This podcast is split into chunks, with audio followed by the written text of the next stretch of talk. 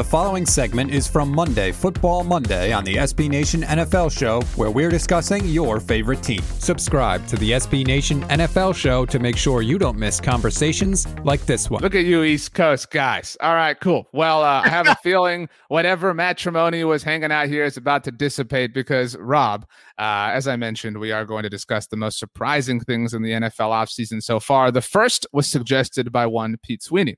Uh, quarterback moves, obviously, this offseason was hyped up to being uh, really the offseason of quarterback moves. Adam Schefter took the over, what was it, like 18, 18 and a half. Um, he kind of like weaseled his way out of it, like, oh, I'm talking week one starters from last year, whatever.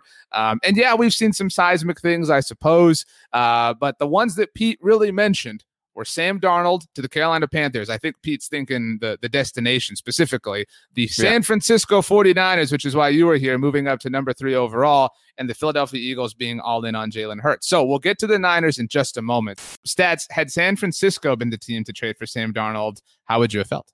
Oh, I would have. You would have been hearing the expletives from Connecticut because I would have been. It's horrible. And you talk about you know competing with your division. The Rams move heaven and earth to get rid of Jared Goff and bring in Stafford. The Seahawks, of course, have Russell Wilson. The Cardinals are adding, you know, J.J. Watt and A.J. Green. Not that those are, you know, what they used to be, but they're all making moves. And I think that was a part of the reason that the 49ers traded up to number three and didn't settle for Sam Darnold or someone like that. Everybody in the NFC West is taking big swings, and the 49ers had to do the same thing. And I think that's part of the reason that they did. Would you say that the 49ers are desperate? Not that that's a bad thing. Like I feel like people hear that word and they immediately jump to it being bad. But to your point, I mean, they're watching everybody else improve in different capacities. Is San Francisco is, is Kyle Shanahan feeling the heat? Uh, I wouldn't say desperate, but I do think there's a sense of urgency, and I think there was a sense of just frustration. Just the patience had run out with Jimmy Garoppolo. Yeah, he could maybe be good enough if he stays healthy. Like they just couldn't play that game anymore. So they decided to cut bait, move on. It didn't hurt their cap, or at least they're going to move on from Jimmy, despite what everybody says.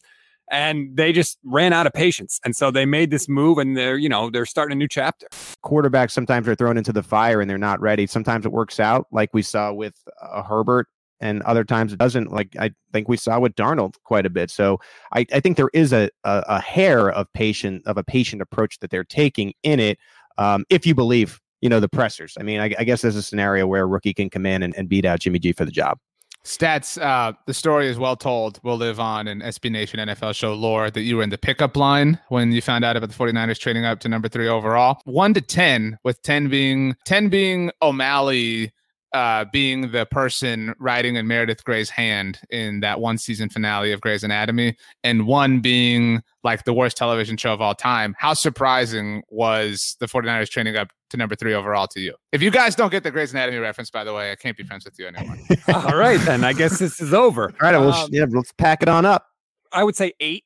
I thought that they would make a move I didn't know they were going to go all the way up to three, and I didn't know they were going to give up three first round picks and a third round pick. Now, I know they're getting a first round pick back, but they still traded three. It's the biggest trade in 49ers history, honestly, I think. Mm, for them to make that move with the state of the roster, like to me, it just says that they think that they are a quarterback away and that they knew what their problem was and they were going to address it by any means necessary. You can hear the rest of this conversation by subscribing to the SB Nation NFL show wherever you get your podcasts.